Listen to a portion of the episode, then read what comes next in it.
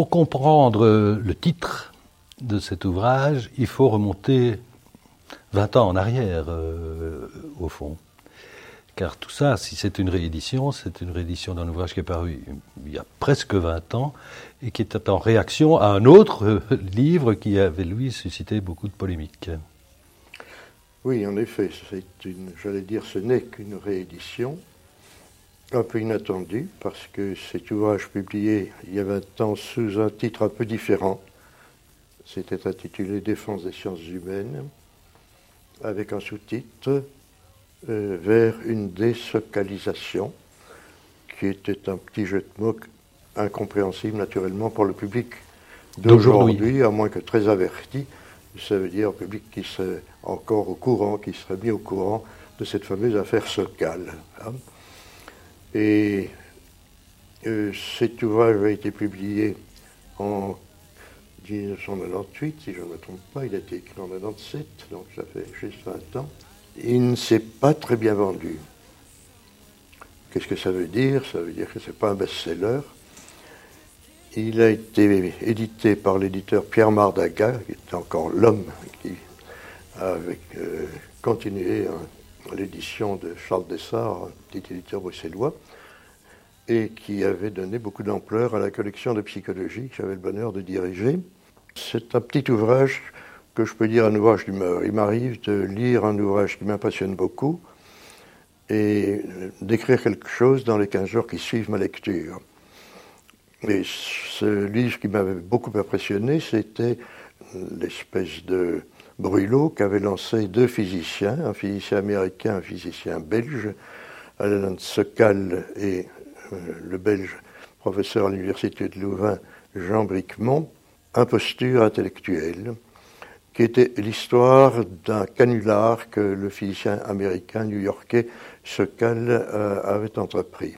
Brièvement, c'est l'histoire d'un physicien qui avait lu un peu de la littérature de ce qu'on appelle les sciences humaines postmodernes aux États-Unis, largement inspiré d'ailleurs par des auteurs français particulièrement parisiens, comme euh, le fameux psychanalyste Jacques Lacan, comme un certain nombre de nouveaux philosophes, comme les a appelés, dont beaucoup étaient des gens très intelligents, qui avaient fait des travaux sans doute remarquables, mais qui, en tout cas pour une partie de leurs travaux, avaient en quelque sorte cultivé un certain obscurantisme dans l'expression. Et Sokal, en deux mots, avait fait une parodie de ses écrits, un article assez long, avec des dizaines de références, paraissant très sérieux, très savant, qu'il avait envoyé à une des principales revues de ce courant postmoderne aux États-Unis. Et on avait accepté ça, alors que ça se présentait comme une revue avec euh, un examen critique des articles soumis. Il a été euh, reçu, pour ainsi dire, sans délai. Les soi-disant lecteurs auraient admiré d'emblée la qualité de cet article. Et alors après, naturellement, il a révélé en public que c'était un canular. Ce qui a euh, un peu gêné naturellement les éditeurs de la revue. Cet ouvrage avait fait grand bruit à Paris, euh, notamment parce qu'il égratignait un certain nombre de, mages de l'intelligentsia parisienne de l'époque. et puis s'en est suivi un livre qui s'appelle Imposture intellectuelle, hein, donc de Bricmont et Socal, euh, encore une fois, paru à Paris. C'est ce livre-là qui a suscité mon petit pamphlet. Hein, parce que le premier livre qui a été écrit par Sokal et c'était la version française. Mhm. Et l'année suivante apparut une version américaine sous un titre un peu différent. Hein, mais c'est après la lecture de Sokal et chez Eric Jacob que j'ai pensé à écrire cela. Et l'avantage de le faire chez Mardaga, c'est naturellement, c'était un ami et il était euh, l'éditeur de la collection de psychologie et sciences humaines depuis quelques années. Et il était capable de publier très vite, ce qui est même aujourd'hui encore devenu assez rare. Hein. Et donc je crois qu'en en, un mois, il a sorti le bouquin après que j'ai remis le manuscrit. Hein. C'est d'ailleurs pour ça qu'il y a quelques coquilles dans la première édition. Et Paulerie s'est vendu, euh, je crois que ce n'était pas une collection présentée chez les libraires qui allait attirer le lectorat potentiel. Donc euh, il s'en est vendu quand même, il n'a pas fait faillite après cela, mais ceux qui ont repris la collection Mardaga avaient estimé de façon judicieuse comme éditeur que quand un livre n'arrive plus à se vendre une dizaine d'exemplaires par an, on le met au pilon. Mais enfin, on a quand même attendu 2015 pour qu'on en soit là. Ah oui, tout de même. Hein. je pense qu'il a été réédité par l'Académie à, l'initiative de notre secrétaire perpétuel, extrêmement dynamique, notamment en matière d'édition, hein, qui, sans savoir du tout que cet ouvrage était épuisé quelques jours auparavant, euh, m'a proposé une réédition parce qu'il trouvait que c'était encore d'actualité. En, hmm. effet, je crois que, hélas, c'est encore d'actualité.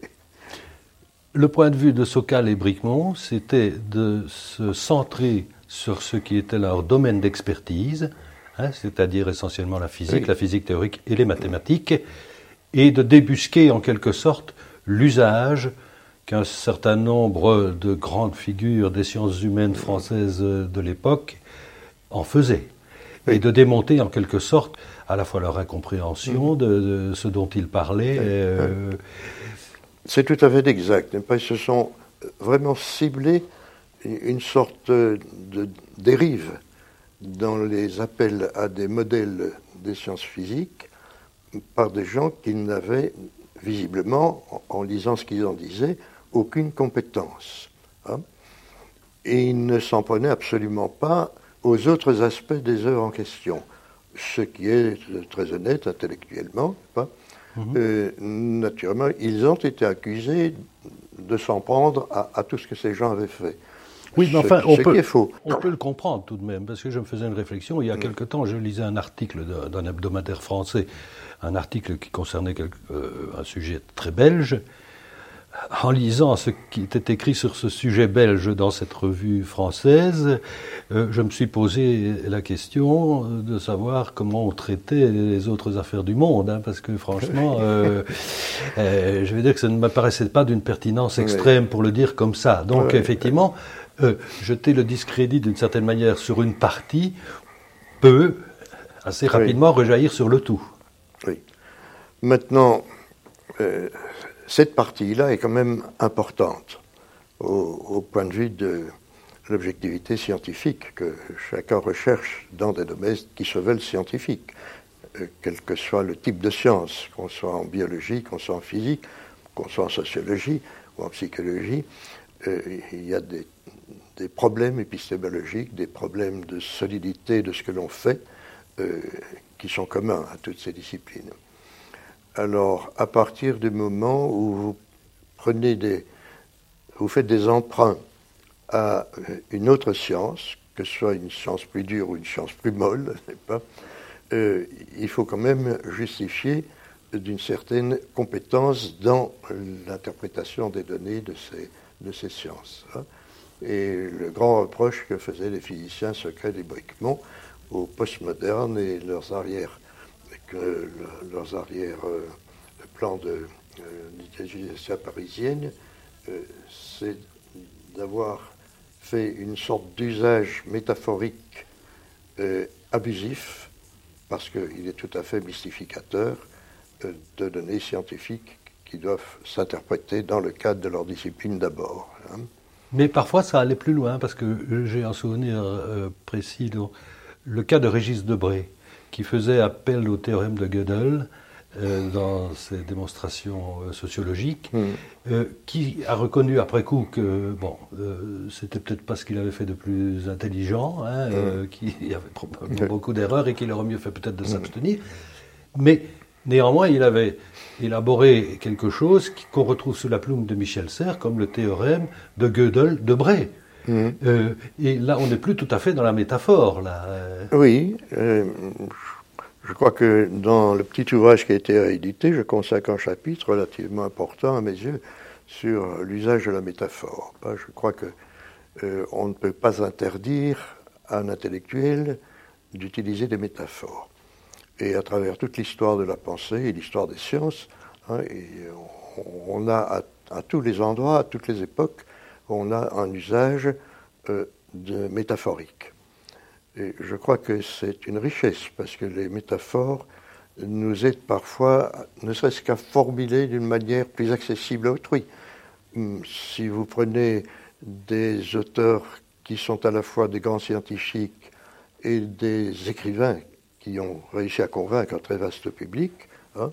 On peut penser naturellement à des gens comme Michel Serres euh, ou dans un tout autre euh, contexte des gens comme Sigmund Freud. Je ne peux pas être soupçonné d'être un fanatique freudien, euh, mais il faut reconnaître que les ouvrages de Freud sont écrits très clairement, avec un recours très fréquent à la métaphore didactique, hein, ce qui permet de les comprendre ou de croire qu'on a tout compris. hein. certaine manière, une partie des critiques qu'on peut faire à des gens comme Freud à cet égard-là, c'est de nous avoir peut-être un petit peu trop euh, embobinés dans ces métaphores. Hein. Donc, euh, c'est peut-être un démontage des métaphores qui constitue une critique utile à des auteurs de ce genre. Mais entre-temps, ils ont fait un travail qui a été très productif pour la diffusion de leurs pensées, même si 50 ans ou 100 ans après, on, a d'autres modèles, comme dans toutes les sciences d'ailleurs, il y a d'autres manières de voir les choses.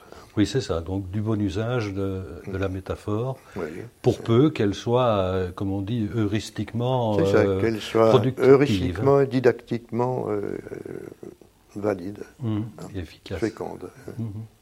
Mais est-ce qu'il n'y a pas aussi un autre paradoxe ou une autre difficulté? C'est que pour le non scientifique dans le domaine des sciences dites exactes, hein, on, verra d'ailleurs ce qu'il faut penser de ces sciences humaines ou inhumaines, comme vous, le, mm. vous, plaisez à, le dire, le non scientifique des sciences exactes ne peut d'une certaine manière pénétrer ces sciences exactes que par la métaphore aussi. Quand vous lisez un livre de, de physique, si vous voulez y comprendre quelque chose, ce n'est pas dans les formules que, vous y trouverez, euh, alors que c'est là que vous devriez normalement euh, trouver donc euh, réponse à vos, à vos questions.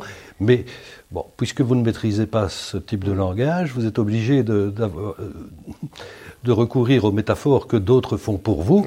Et donc, on est déjà effectivement dans le discours métaphorique. Et donc, on ne peut pas mesurer dans quelle mesure on comprend bien cette métaphore et dans quelle mesure cette métaphore reflète bien elle-même euh, ce dont il est question. C'est clair que le profane, par rapport à une science, euh, il n'en acquiert à travers des vulgarisateurs de qualité, mmh. et euh, Dieu merci, il en existe, sa compréhension est toute intuitive, je crois. Et s'il veut vraiment entrer de plein pied dans la science, il faut qu'il passe par tout le trajet. Tout le formalisme, hein, donc. Hein. bon, pour la physique, par exemple, il faut commencer par être très solide en mathématiques, puisque les modèles physiques sont des modèles hautement sophistiqués, des modèles mathématiques. Mais ça n'empêche pas que l'on peut comprendre pas mal de choses si euh, de bons spécialistes, hein, on a aussi d'excellents euh, vulgarisateurs en, en astronomie, etc. Il on ne manque pas de ces gens qui sont capables de faire le passage, euh, pêcher le profane et arriver à lui donner quand même une bonne intuition qui n'est pas biaisée de, de ce qu'est la discipline. Non, mais enfin, excusez-moi d'insister là-dessus, mais savoir ce qu'est un électron, n'est ah, pas la chose la plus simple. Non, non, non. Peut-être pas pour les physiciens. Ah non, mais ah, eux peuvent dire, euh, vous donner tout un tas de ces caractéristiques, c'est sûr, mais essayer d'imaginer n'est pas. Il est clair que plus une science est sophistiquée et a fait de progrès, euh, plus elle est amenée à s'inventer un langage qui lui est propre. Elle se débarrasse de tous les langages courants. Ça ne fait pas partie du, langage du physicien. Elle n'a pas besoin de ça pour, pour comprendre ce qu'il fait. Hein. Non, mais ce qui fait aussi que de Los Angeles à Pékin, on peut se comprendre d'ailleurs. Euh. oui, bien sûr. Hein, est-ce que vous déploriez il y a 20 ans euh, par rapport aux sciences humaines, hein, en disant qu'après tout, ce sont des sciences qui ne sont pas tout à fait matures encore, différentes disciplines, euh, différents modèles dans ces différentes disciplines et ainsi de suite. Et vous preniez, vous commenciez votre ouvrage en prenant trois textes et en les confrontant à trois étudiants, en, vous posant la question de savoir euh, est-ce qu'ils vont parler la même langue? Est-ce qu'ils comprennent les mêmes choses? Euh, Est-ce qu'ils sont dans le même domaine, en quelque sorte? Bien, à l'époque, et à travers les exemples que j'avais choisis, c'est clair qu'il y avait des différences flagrantes. euh, c'est un peu caricaturé, parce qu'il y avait peu d'endroits, par exemple dans la formation des psychologues, qui est mon domaine, où on est, comme professeur, que des représentants de ces discours un petit peu complexes à, comprendre, s'il y avait quelque chose à comprendre. Donc je ne crois pas qu'il y ait eu beaucoup d'étudiants qui, qui n'aient pas eu de choix, qui se sont trouvés en quelque sorte obligés de se former auprès de ces gens-là parce qu'ils ne pouvaient pas changer d'institution. Mais je pense que cette discordance a certainement été réduite depuis lors. Hein. D'abord, euh, les grandes théories euh, euh, se sont peut-être un petit peu essoufflées. Je pense notamment aux théories d'origine psychanalytique. Il y a aussi un, un, mouvement qui, je crois, une influence extraordinaire sur le développement de nos disciplines, c'est les progrès des neurosciences, avec, dans ses conséquences, le fait que les gens qui font des neurosciences comme neurobiologistes, hein, il y en a beaucoup et de célèbres, ont été amenés eux-mêmes à avoir besoin des dimensions qu'étudient les psychologues, les dimensions du comportement, pour donner sens à ce qu'ils vont chercher dans le cerveau. Hein. Et ça a amené énormément de psychologues à rejoindre des équipes de travail, des équipes de recherche dans lesquelles neurobiologistes et psychologues collaborent par nécessité. C'est comme beaucoup de bons cas de pluridisciplinarité, une pluridisciplinarité, qui s'est imposée par les besoins de la recherche. C'est pas une sur le tas, si je puis dire. Hein hein c'est la pluridisciplinarité sur le tas. C'est ça, oui. C'est la seule vraiment féconde. Parce qu'on on fait beaucoup d'éloges verbaux sur la pluridisciplinarité. Il reste que dans beaucoup d'endroits, malgré ce beau discours, elle n'est pas très encouragée. Et là où elle marche bien, c'est que des gens, comme vous dites, travaillant sur le terrain, ont été à me dire, mais là, je peux, j'ai besoin de quelqu'un d'autre. Hein. Et là, on a des collaborations. Maintenant, certains partisans de certains esprits des sciences humaines, encore comme la psychologie, euh, diront oui, mais on est en train de faire un réductionnisme biologique tout à fait, tout à fait excessif et on, perd son âme. Enfin, je ne crois pas qu'on puisse.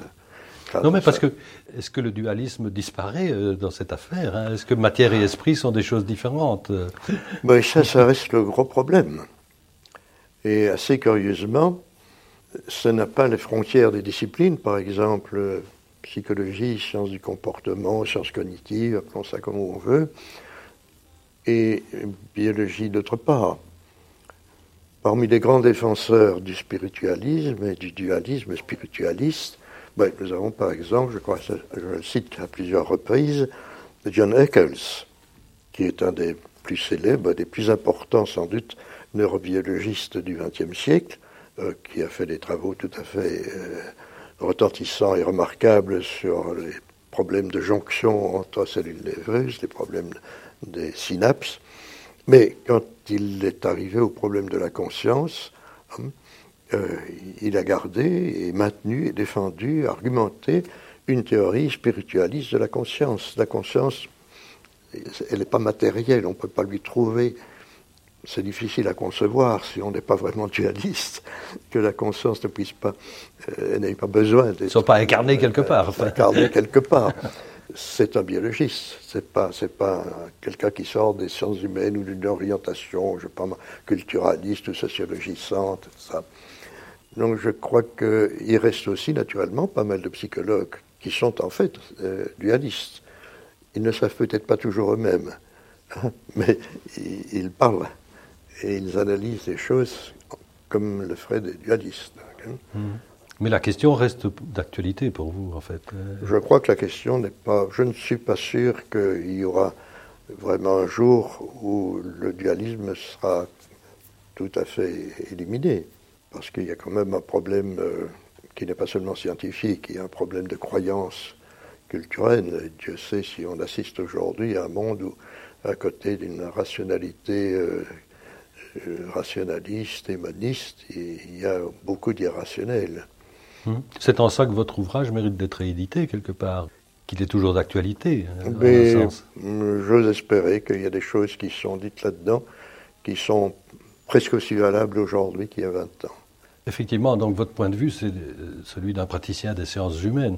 Vous assistez d'ailleurs sur la pratique. Hein, euh, Ça fait partie des conditions sine qua non d'un scientifique digne de ce nom, si je puis dire. Mais euh, ça va un peu au-delà des sciences humaines, euh, votre défense.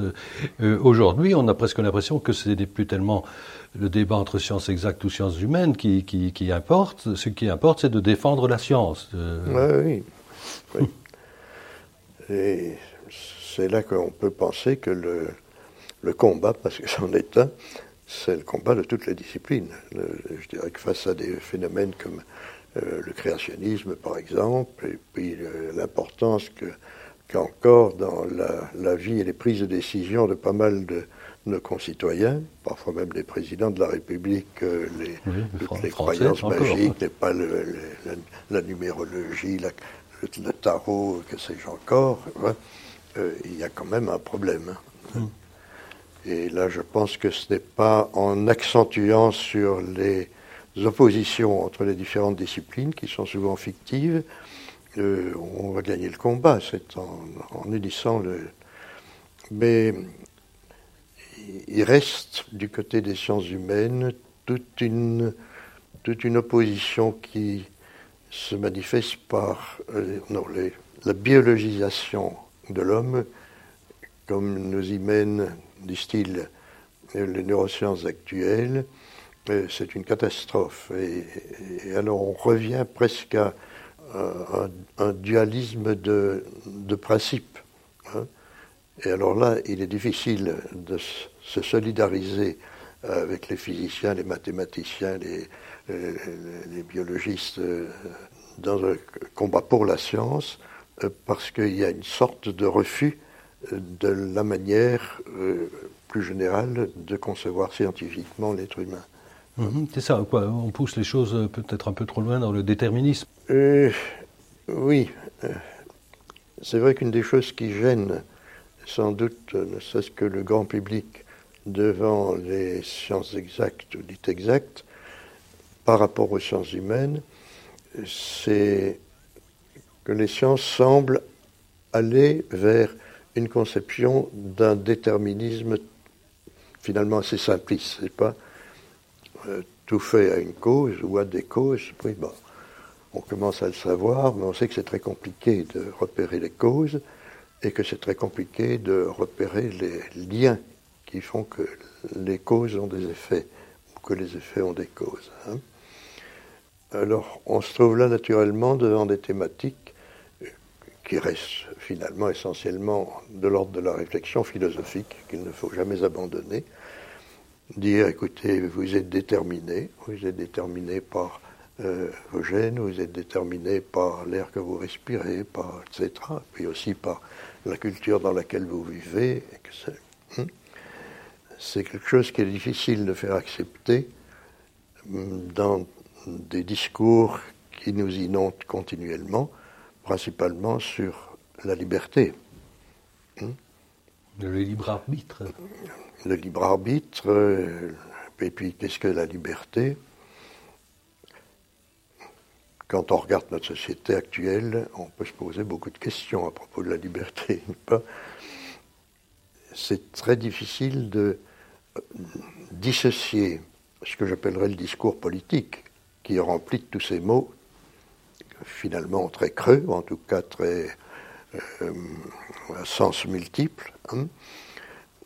C'est très difficile de sortir de ce discours-là euh, pour essayer de trouver un point de contact avec euh, l'approche scientifique rigoureuse. Mais un peu au rebours de ce que vous venez de dire, quand vous nous faites comprendre qu'après tout, la, la, biologisation de l'être humain aurait tendance un peu à écarter certains points de vue, vous êtes, je dirais presque par principe, adversaire de cette dichotomie science dite exacte, euh, science dite inexacte ou sciences humaines. Oui.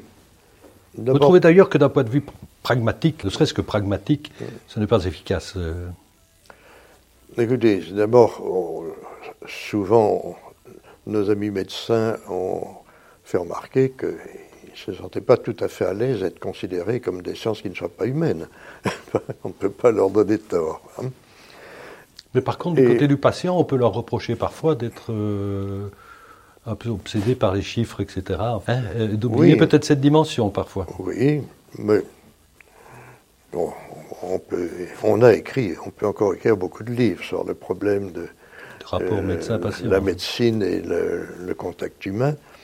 Mais je crois qu'il faut reconnaître que d'abord, je pense que la plupart des médecins sérieux, même de l'ancienne médecine très peu efficace, euh, avaient certainement une approche humaine qui pouvait se cacher derrière.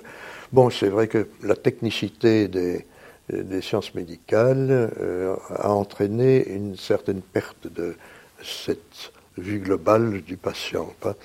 Mais si vous regardez ce qui se passe dans pas mal euh, d'hôpitaux et dans les formations médicales, les médecins ont reconnu eux-mêmes qu'il fallait recorriger tout cela. Pas? Donc c'est un bel exemple où une science qui est par nature humaine, mais qui passe pour une, science exacte. Hein, on s'en sort parfois en disant que c'est un art plutôt que l'un oui, ou l'autre. On ne choisit pas son camp, on se met en dehors du débat. Mais encore une fois, ben, ça donne l'occasion peut-être de souligner aussi qu'il y a une dichotomie qui est insupportable, c'est celle entre les sciences dites humaines et les autres, euh, comme entre science et art. C'est vrai que derrière les deux mots, il y a des différences qui sont, que l'on sent importantes. Mais bon, si vous voyez la musique à, la grande époque des baroques, hein, est-ce que, est que Bach et ses confrères, est-ce qu'ils faisaient de l'art ou de la science? Dans leur musique était construite sur des principes mathématiques finalement. Hein. et bon, euh, là, si on laisse aller une conversation là-dessus, nous allons naturellement discuter des rapports entre le rationnel dans l'homme, le cognitif, et puis l'émotionnel, l'affectif. Bon, c'est un objet de science comme les autres. Mais oui, mais parfois on est surpris par euh, ce que disent parfois les, les, gens des sciences exactes. Hein. Euh, Jean Maouin, qui est un grand mathématicien, euh, un jour je lui ai demandé Mais qu'est-ce que c'est une bonne démonstration mathématique? Et il m'a répondu, ce n'est rien d'autre qu'une plaidoirie qui séduit le jury. Euh, euh, il y a un aspect un peu humain aussi, au fond, dans cette présentation des choses. Hein. Oui. c'est vrai que d'une certaine manière, la science se donne ses règles de méthode, la rigueur, etc., l'objectivité mais dans son discours, elle va toujours garder quelque chose de l'argumentation. La preuve, c'est que quelle que soit la science que l'on prend, y compris les plus solides, les plus exactes, les plus dures, on prend la physique naturellement comme exemple, euh, il reste des, je dirais pas des conflits, mais oui, c'est loin d'être unitaire. Hein, conflits, hein, il y a encore pas mal euh, de débats qui se font dans toutes les disciplines. Autrement dit, approfondir une discipline n'amène pas à avoir résolu et unifié euh, les opinions de tous les spécialistes de la discipline. Je crois qu'on peut dire qu'au contraire, plus on avance, plus naturellement on résout de problèmes et plus on en soulève de nouveaux qui viennent compliquer la solution qu'on avait donnée au précédent. Hein. Alors euh, là, je pense qu'il faut aussi euh, relativiser sur le plan de euh, la définition des sciences comme des activités strictement rationnelles. elles continuent malgré tout, ces activités, à contenir pas mal d'aspects qui sont des, des aspects de persuasion des, des collègues de ce qu'on ce qu'on propose est quelque chose de plus intéressant que ce qu'on pensait jusque-là. Hein. C'est ça qui fait d'ailleurs la, ben, dynamique et l'attrait de la pratique scientifique je, dans toutes je les pensais, par exemple, euh, dans l'astrophysique d'aujourd'hui, la question de, la matière et de l'énergie noire. Ah vous trouvez des gens qui disent Oh oui, ça existe, et d'autres qui disent Non, je n'y crois pas. Euh, on est quand même dans l'ordre, dans cet ordre-là. Donc, euh, hein, tant qu'on n'a pas, tant qu'on n'a pas fait une expérience qui puisse trancher, on est du côté de la croyance en quelque sorte. Hein. C'est évidemment un des problèmes, notamment des sciences humaines, c'est que la part de l'expérimentation reste quand même extrêmement difficile et forcément réduite par rapport à ce que, bon, on déciderait quand on voit que les physiciens commencent à faire des, expérimentations dans l'espace. mais bon, on doit bien en être là en psychologie, mais on ne peut pas prétendre tout de suite. Hein. Non, non, mais ceci dit, vous, euh, vous, évoquez à un moment donné aussi donc on sait que la physique quantique dit que c'est la mesure qui, au fond, résout la, fonction d'onde, etc. Et l'électron, au lieu d'être une espèce de nuage, etc., est bien un endroit précis où on le trouve. Euh, vous dites qu'en fond, en psychologie, on, fait, on sait ça depuis toujours, mm. euh, d'une certaine manière, mm. euh, et qu'on n'a pas donc besoin de, de, se référer à la physique quantique pour, pour dire ça. L'observateur interagit mm. avec ce qu'il observe. Mais vous dites qu'au fond, pendant longtemps, les psychologues ont essayé de, de de réduire cette interaction, alors que ce qui aurait été peut-être plus utile, c'était d'essayer de l'étudier, justement. Ce qu'on a fait d'ailleurs. Hein. Une autre chose qui me semble aussi fondamentale dans votre livre, c'est que vous énumérez tous les problèmes actuels qui sont considérables. Hein. Euh, bon, euh, pensons au climat, par exemple, bon, le problème des, émigrés, de la, de la, richesse, de la violence, les guerres, etc. Tout ça sont des problèmes fondamentaux auxquels nous sommes euh, concernés, mais euh, confrontés. Mais vous dites au fond, euh, on a peut-être encore une espèce de vague réflexe scientiste en disant après tout la science va nous sortir de, tous ces problèmes, alors que la vérité c'est que ce sont des problèmes humains. Je veux dire que ce qui reste dangereux là-dedans, c'est ce que l'homme fait de ses propres décisions, encore une mmh. fois. Oui. Là, naturellement, on peut se poser beaucoup de problèmes sur l'évolution de, disons, des, deux, trois derniers siècles, et peut-être particulièrement les derniers euh, demi-siècles. Est-ce que est-ce qu'il nous faudrait faire des choix euh, dans le travail scientifique euh, qui nous permettent de résoudre les grands problèmes que nous identifions comme essentiels hein? Bon, je crois que tout qui a parcouru mon petit bouquin aura compris que j'ai une certaine sympathie pour les physiciens, bien que je n'en sois pas et que je sois bien incapable d'expliquer la physique à, un ignorant, y compris à moi-même. Euh, mais quand je vois euh, l'importance que l'on donne dans le financement de la recherche et dans la politique de la recherche, oh, l'argent de la recherche, il dépend finalement des politiciens en grande partie, pas? Ce qui pose quelques questions. La place que tiennent les recherches spatiales, et euh, bon, on cherche euh, de l'eau sur une planète, pas encore un jeune collègue liégeois qui a été couronné euh, d'une récompense scientifique importante pour ses travaux dans ce domaine. Bon, je trouve que tout est intéressant, donc pourquoi l'interdire?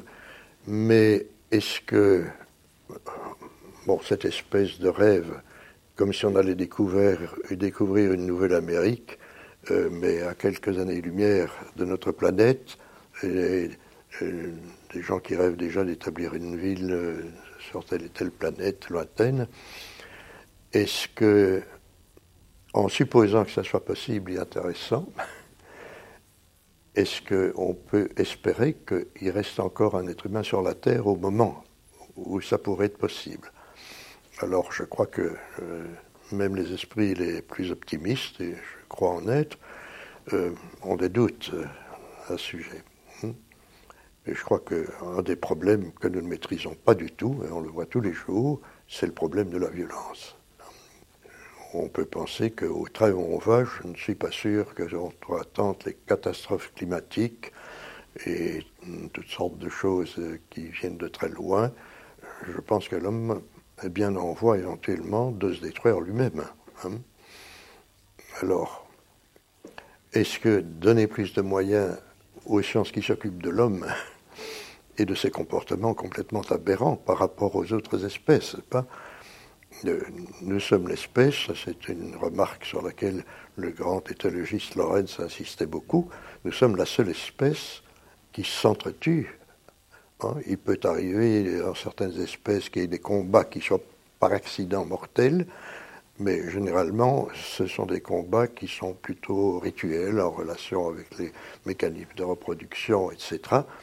Euh, dans l'espèce humaine, la violence est partout, explose de tous côtés sans aucune maîtrise. Hein. Alors, euh, je crois qu'on peut se poser la question alors, euh, sur le plan de la politique de la science, à quelle discipline faudrait-il donner le, les meilleurs moyens pour arriver à quelque chose hein. Oui, donc celui sur lequel il faut travailler en priorité, c'est l'homme, alors. Euh, Mais c'est effarant de voir euh, tous les stimulants à la violence que je vois aujourd'hui. Et en même temps, ça exprime peut-être aussi quelque chose d'un peu nouveau, c'est-à-dire une crainte de la science chez certains et une crainte de, la, de son évolution. Enfin, nous les problèmes de biologie, etc. Enfin bon, on peut raisonnablement penser que ce qu'on est capable de faire, on le fera. Mm. hein, ou en tout cas, il y aura quelqu'un qui aura envie de le faire. Et, là aussi, bon, euh, ça pose des questions et ça suscite probablement des inquiétudes qui ne sont pas totalement infondées. Oui, certainement. Il est clair que toutes les sciences. Bon, on, a eu une sorte de, mythe du progrès euh, depuis que la science a vraiment démarré à la Renaissance, et particulièrement au siècle des Lumières. Ça a dominé tout le 19e siècle, je crois, dans les applications de la science.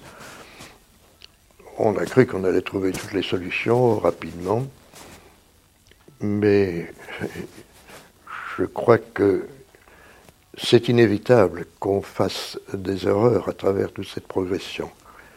ce n'est pas toujours évident qu'on corrige les erreurs au moment où on les voit. Hein. Maintenant, c'est un phénomène qui est particulièrement sensible dans le domaine de la santé, par exemple. Hein. Il y a une grande euh, euh, vigilance aujourd'hui pour qu'on ne fasse pas des progrès qui soient très dommageables et dont on ne s'aperçoive pas. Alors il y a tous les, tous les débats avec les firmes pharmaceutiques qui auraient caché ceci et cela. Ça arrive probablement, hélas. Et alors ça explique un regain d'intérêt pour des approches qui soient pas antiscientifiques nécessairement, mais d'une science qu'on dirait plus douce, n'est pas, notamment dans le domaine de la santé, c'est le terme qu'on emploiera souvent. Euh, je crois que c'est une démarche raisonnable. Il vaut mieux que vous appreniez à faire du yoga que, de vous doper de, médicaments contre l'arthrose. Si ça marche, c'est tant mieux. Pas? On redécouvre ainsi toutes sortes de choses que l'on avait cru euh, insignifiantes et qui effectivement sont utiles. Mais il faut aussi que les promoteurs de ce genre d'approche ne nient pas que euh, si, l'on peut discuter ces problèmes-là avec une certaine sérénité aujourd'hui, c'est peut-être parce que sur beaucoup de terrains, euh, la science dont on trouve quelques défauts avait réussi à nous sortir d'affaires dans pas mal de situations. Point de vue médical, euh, c'est clair qu'on peut dire que les médicaments, c'est des poisons. De certaines manières, ils sont toujours quelques poisons. Euh, mais il reste que dès qu'on a découvert les antibiotiques, on a fermé presque du jour au lendemain tous les sanatoriums où, où mouraient les jeunes condisciples étudiants. Et on peut accumuler les, exemples qui soient. Donc il n'y a malheureusement pas suffisamment de, dialogue là aussi entre euh, des, éthiques différentes de la science. Hein. Il y a des accidents dans le travail scientifique, il n'y a rien à faire. Et euh, il y a des cas dans l'histoire de la médecine, notamment de la psychiatrie, qui sont hallucinants vus avec nos yeux quelques dizaines d'années de recul. Hein. Par exemple, quand on a commencé à faire des, lobotomies, quand on a commencé à faire des, électrochocs, qu'on faisait passer la moindre personne qui, avec l'âge, avait quelques comportements, même de simples amnésies, etc., euh, on employait ces moyens durs dont on n'avait aucune évidence de leur efficacité réelle. On ne savait pas ce qu'on faisait. On n'avait rien d'autre, on le faisait quand même. Hmm? on pouvait même gagner le prix Nobel avec des choses de ce genre, n'est-ce pas? Euh, là, je pense qu'il y a il faut faire avec cela. C'est vrai que la, science a fait elle, a eu ses dommages collatéraux, elle les aura encore. Hein. Mais ce n'est pas une raison pour jeter le bébé et l'eau du bain. Bien, voilà. Sur les 20 ans qui ont couru entre la première publication du, livre et cette réédition, probablement qu'un des sujets principaux, c'est l'étude de la conscience. Et ça a beaucoup avancé, euh, au fond. Oui. Mais... On, s'est vraiment attaqué, je dirais, euh, scientifiquement mhm. à la conscience, alors que ça restait une question de philosophe. Euh, ça l'est toujours, hein, mais... Oui. J'ai fait une certaine part dans cet ouvrage et d'ailleurs ajouté encore quelques, quelques passages dans la nouvelle édition à ce problème de la conscience euh, auquel je me suis intéressé, ou je vous dirais tout simplement de quelle manière? À l'approche de la retraite, quand on est psychologue et directeur de laboratoire, on cherche des thèmes d'occupation intellectuelle qui soit intéressant, mais que l'on puisse aborder euh, en dehors du laboratoire. Hein? L'université ne vous met pas dehors, mais enfin, elle vous met gentiment à la retraite, et elle ne va pas vous donner des moyens. Bon, maintenant, on peut lire toutes les choses qui se font sur la conscience. C'est un beau sujet qui est un peu euh, un sous-produit d'un sujet plus général qui est devenu de, de mode dans les milieux scientifiques, on peut dire dans le dernier quart du siècle passé, euh, qui étaient tout simplement les rapports entre corps et esprit, entre comportement, pensée et cerveau. Et alors, dans ce cadre-là, c'est détaché euh, le problématique de la conscience avec cette curieuse présentation euh, c'est exact qu'il y a depuis, on dirait à peu près euh, presque 50 ans aujourd'hui, un renouveau absolument extraordinaire de l'étude de la conscience avec des moyens techniques, notamment de la neurobiologie, aussi de la psychologie. Mais alors ce qui est curieux, c'est que euh, d'abord ça a intéressé des tas de gens, et on peut comprendre, parce que la conscience c'est un problème indépendamment du travail scientifique, on se le pose depuis toujours.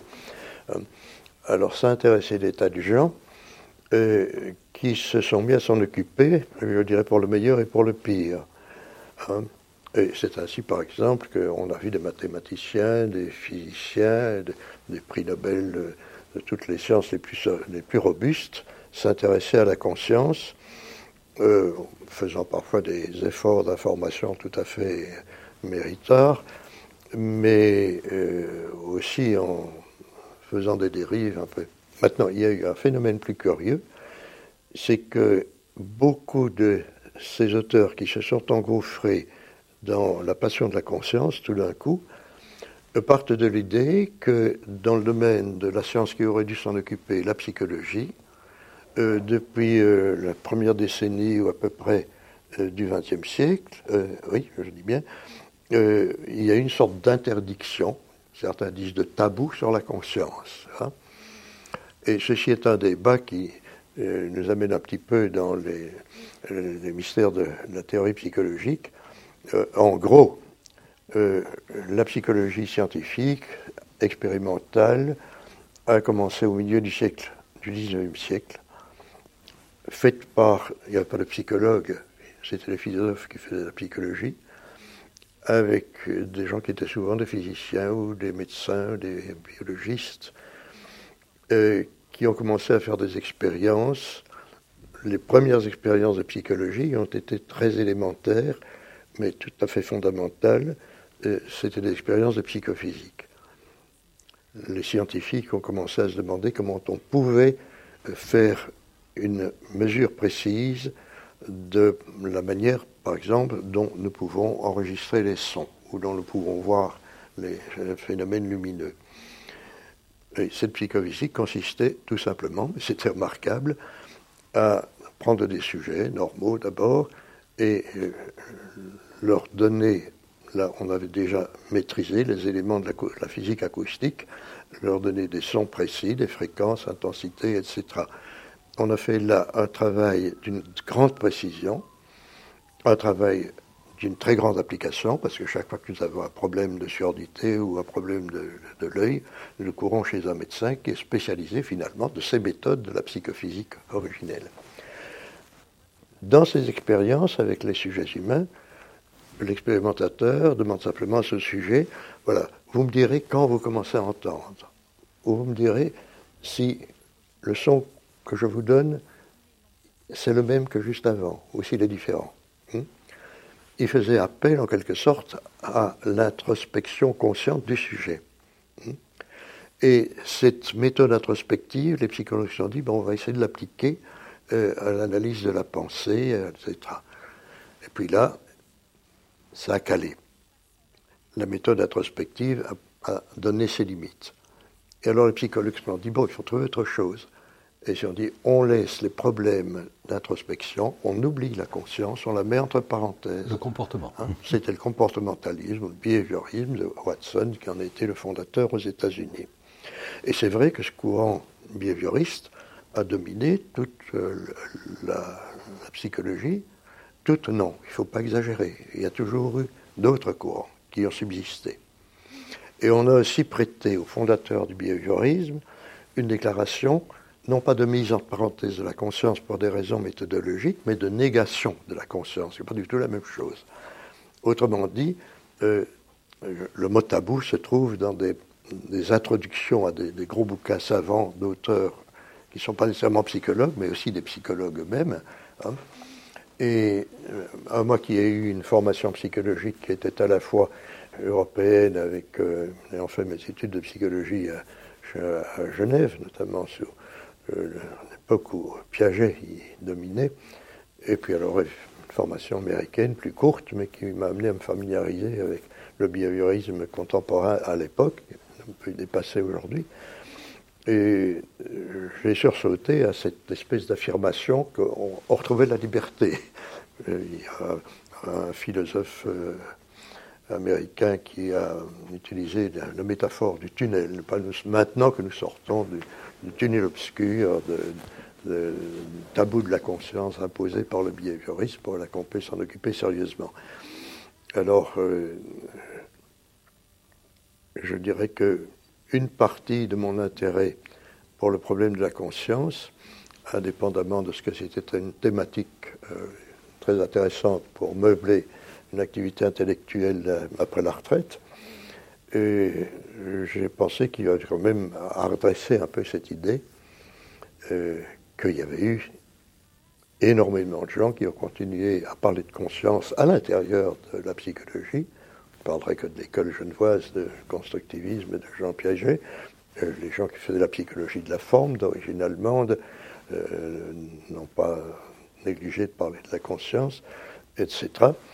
Euh, donc il y a pas mal d'oubliés.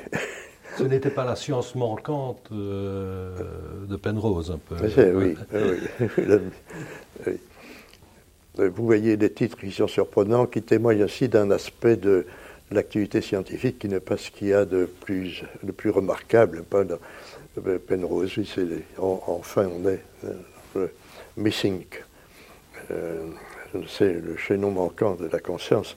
Il y en a un autre, un autre, un autre physicien, Taylor, je crois, qui a fait ici son petit bouquin sur la conscience. Et le titre, c'est the, race for consciousness. La course. La course, on la en Formule 1, quoi. la course pour la conscience. C'est un peu regrettable que. c'est vrai que c'est une distorsion de la, science actuelle. Hein. Cette course au résultat avec. Euh, Publish or Perish. Hein. Publish or Perish, je crois qu'il y a un petit morceau mm-hmm. mais mon ajout qui est consacré à ce problème. Euh, il y a une sorte de on se donne un modèle sportif, compétitif, qui est tout à fait contraire, je crois, à l'esprit que doit avoir le scientifique.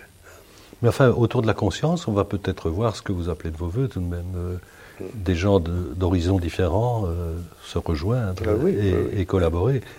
Et de ce point de vue, ce serait quand même positif. Hein. Un, un, des sujets qui amène des collaborations sur des tâches concrètes, parce que les problèmes se posent. Et un dernier point, ce qu'il faudrait peut-être soigner aussi, c'est l'apprentissage de notre langue maternelle. Euh, je ne sais pas si vous adressez au psychologue ou à l'ancien romaniste. Car les deux, probablement. Les deux, probablement. Euh, je crois qu'on est là vraiment devant un problème capital. Ça se dégrade.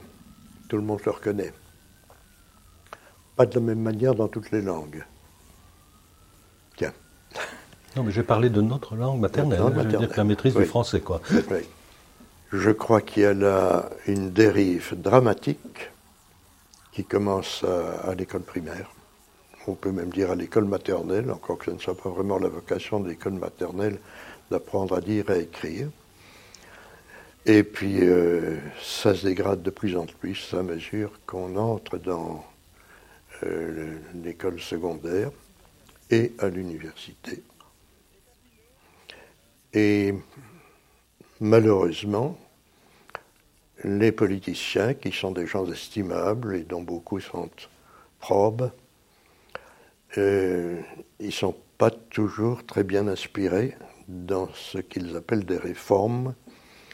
Euh, on voit ça en France de manière dramatique et chez nous, ça ne l'est pas moins. Mais on a des quantités d'instruments aujourd'hui qui permettent d'enseigner et d'apprendre beaucoup plus facilement que même lorsque moi j'étais jeune, il y a 60 ans et puis quelques. J'étais déjà plus tellement jeune. et si vous voulez apprendre une langue étrangère, euh, vous avez des quantités de facilité avec toute la technologie moderne. Et la langue maternelle se dégrade. Mais je dis surtout la langue française. Maintenant, l'école primaire, je pense à une dégradation d'abord euh, de la formation et de la motivation des enseignants. Et là, on se trouve devant un problème de société qui est, ça vaut pas la peine de faire des réformes si on n'a pas compris qu'on ne peut pas continuer à faire peser l'éducation primaire sur des gens de très bonne volonté, mais qui sont payés une misère. Hein. Il vaut mieux être dans une banque hein, que d'être institutrice. Donc ça commence là, tant qu'on ne peut pas résoudre ça, toutes les réformes de programme, c'est de la farce. Et ce que l'on constate, c'est qu'au secondaire, on a introduit dans l'enseignement de la langue paternelle toutes sortes de choses qui n'y apportent rien d'utile, qu'on emprunte aux dernières théories linguistiques. Hein. Et je crois que je cite un petit, un petit ouvrage euh, de Todorov, qui est lui-même un grand linguiste. Hein, et qui s'est inquiété pour ses enfants. Et qui s'est inquiété quand il a vu ce que faisaient ses enfants à l'école secondaire en matière euh, de connaissance de la langue, hein, avec une sorte de euh, bouage de crâne, de toutes sortes de, de terminologies et de modèles linguistiques qui n'ont rien à faire avec la, pratique quotidienne efficace de la langue. Hein. Et il est évident qu'on a aussi euh, fait semblant d'oublier que la langue reste un élément de pouvoir essentiel.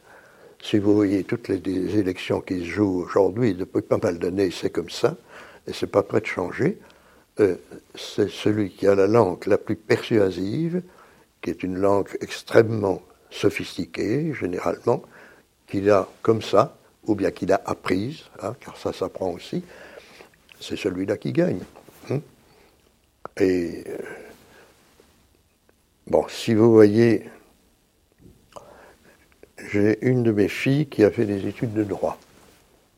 Je n'ai pas besoin de dire à quelle université, Liège. Elle a au milieu de la cinquantaine, donc c'est pas tout récent. Combien pensez-vous qu'elle a fait de travaux écrits en cinq ans? Deux.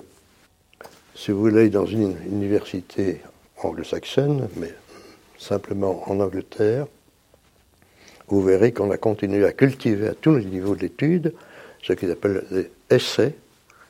Il y a des examens. Hein, ici, on a trouvé que les examens oraux, c'était impossible avec le nombre d'étudiants. on est passé à des interrogations QCM, qui peuvent être utiles pour vérifier certaines choses, et on a complètement laissé de côté les examens écrits de type essai, où l'étudiant est amené à présenter sa solution d'un problème de façon écrite, avec euh, une prose intelligible. Hein. Bon, ils écrivent des SMS, c'est très bien. Moi, je trouve admirable le, nouveau langage qui se développe avec ces instruments, euh, avec des contractions qui permettent d'écrire en deux lettres ce qu'on disait en trois mots avant.